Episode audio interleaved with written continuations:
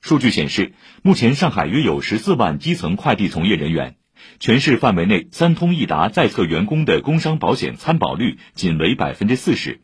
市人社局、邮政管理局近日联合印发通知，全面推进基层快递网点优先参加工伤保险。通知明确，快递企业应当依法参加各项社会保险。对于用工灵活、流动性大的基层快递网点，可自七月一号起优先办理参加工伤保险。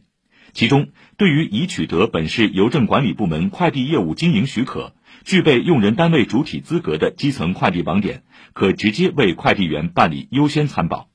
以上由记者程林报道。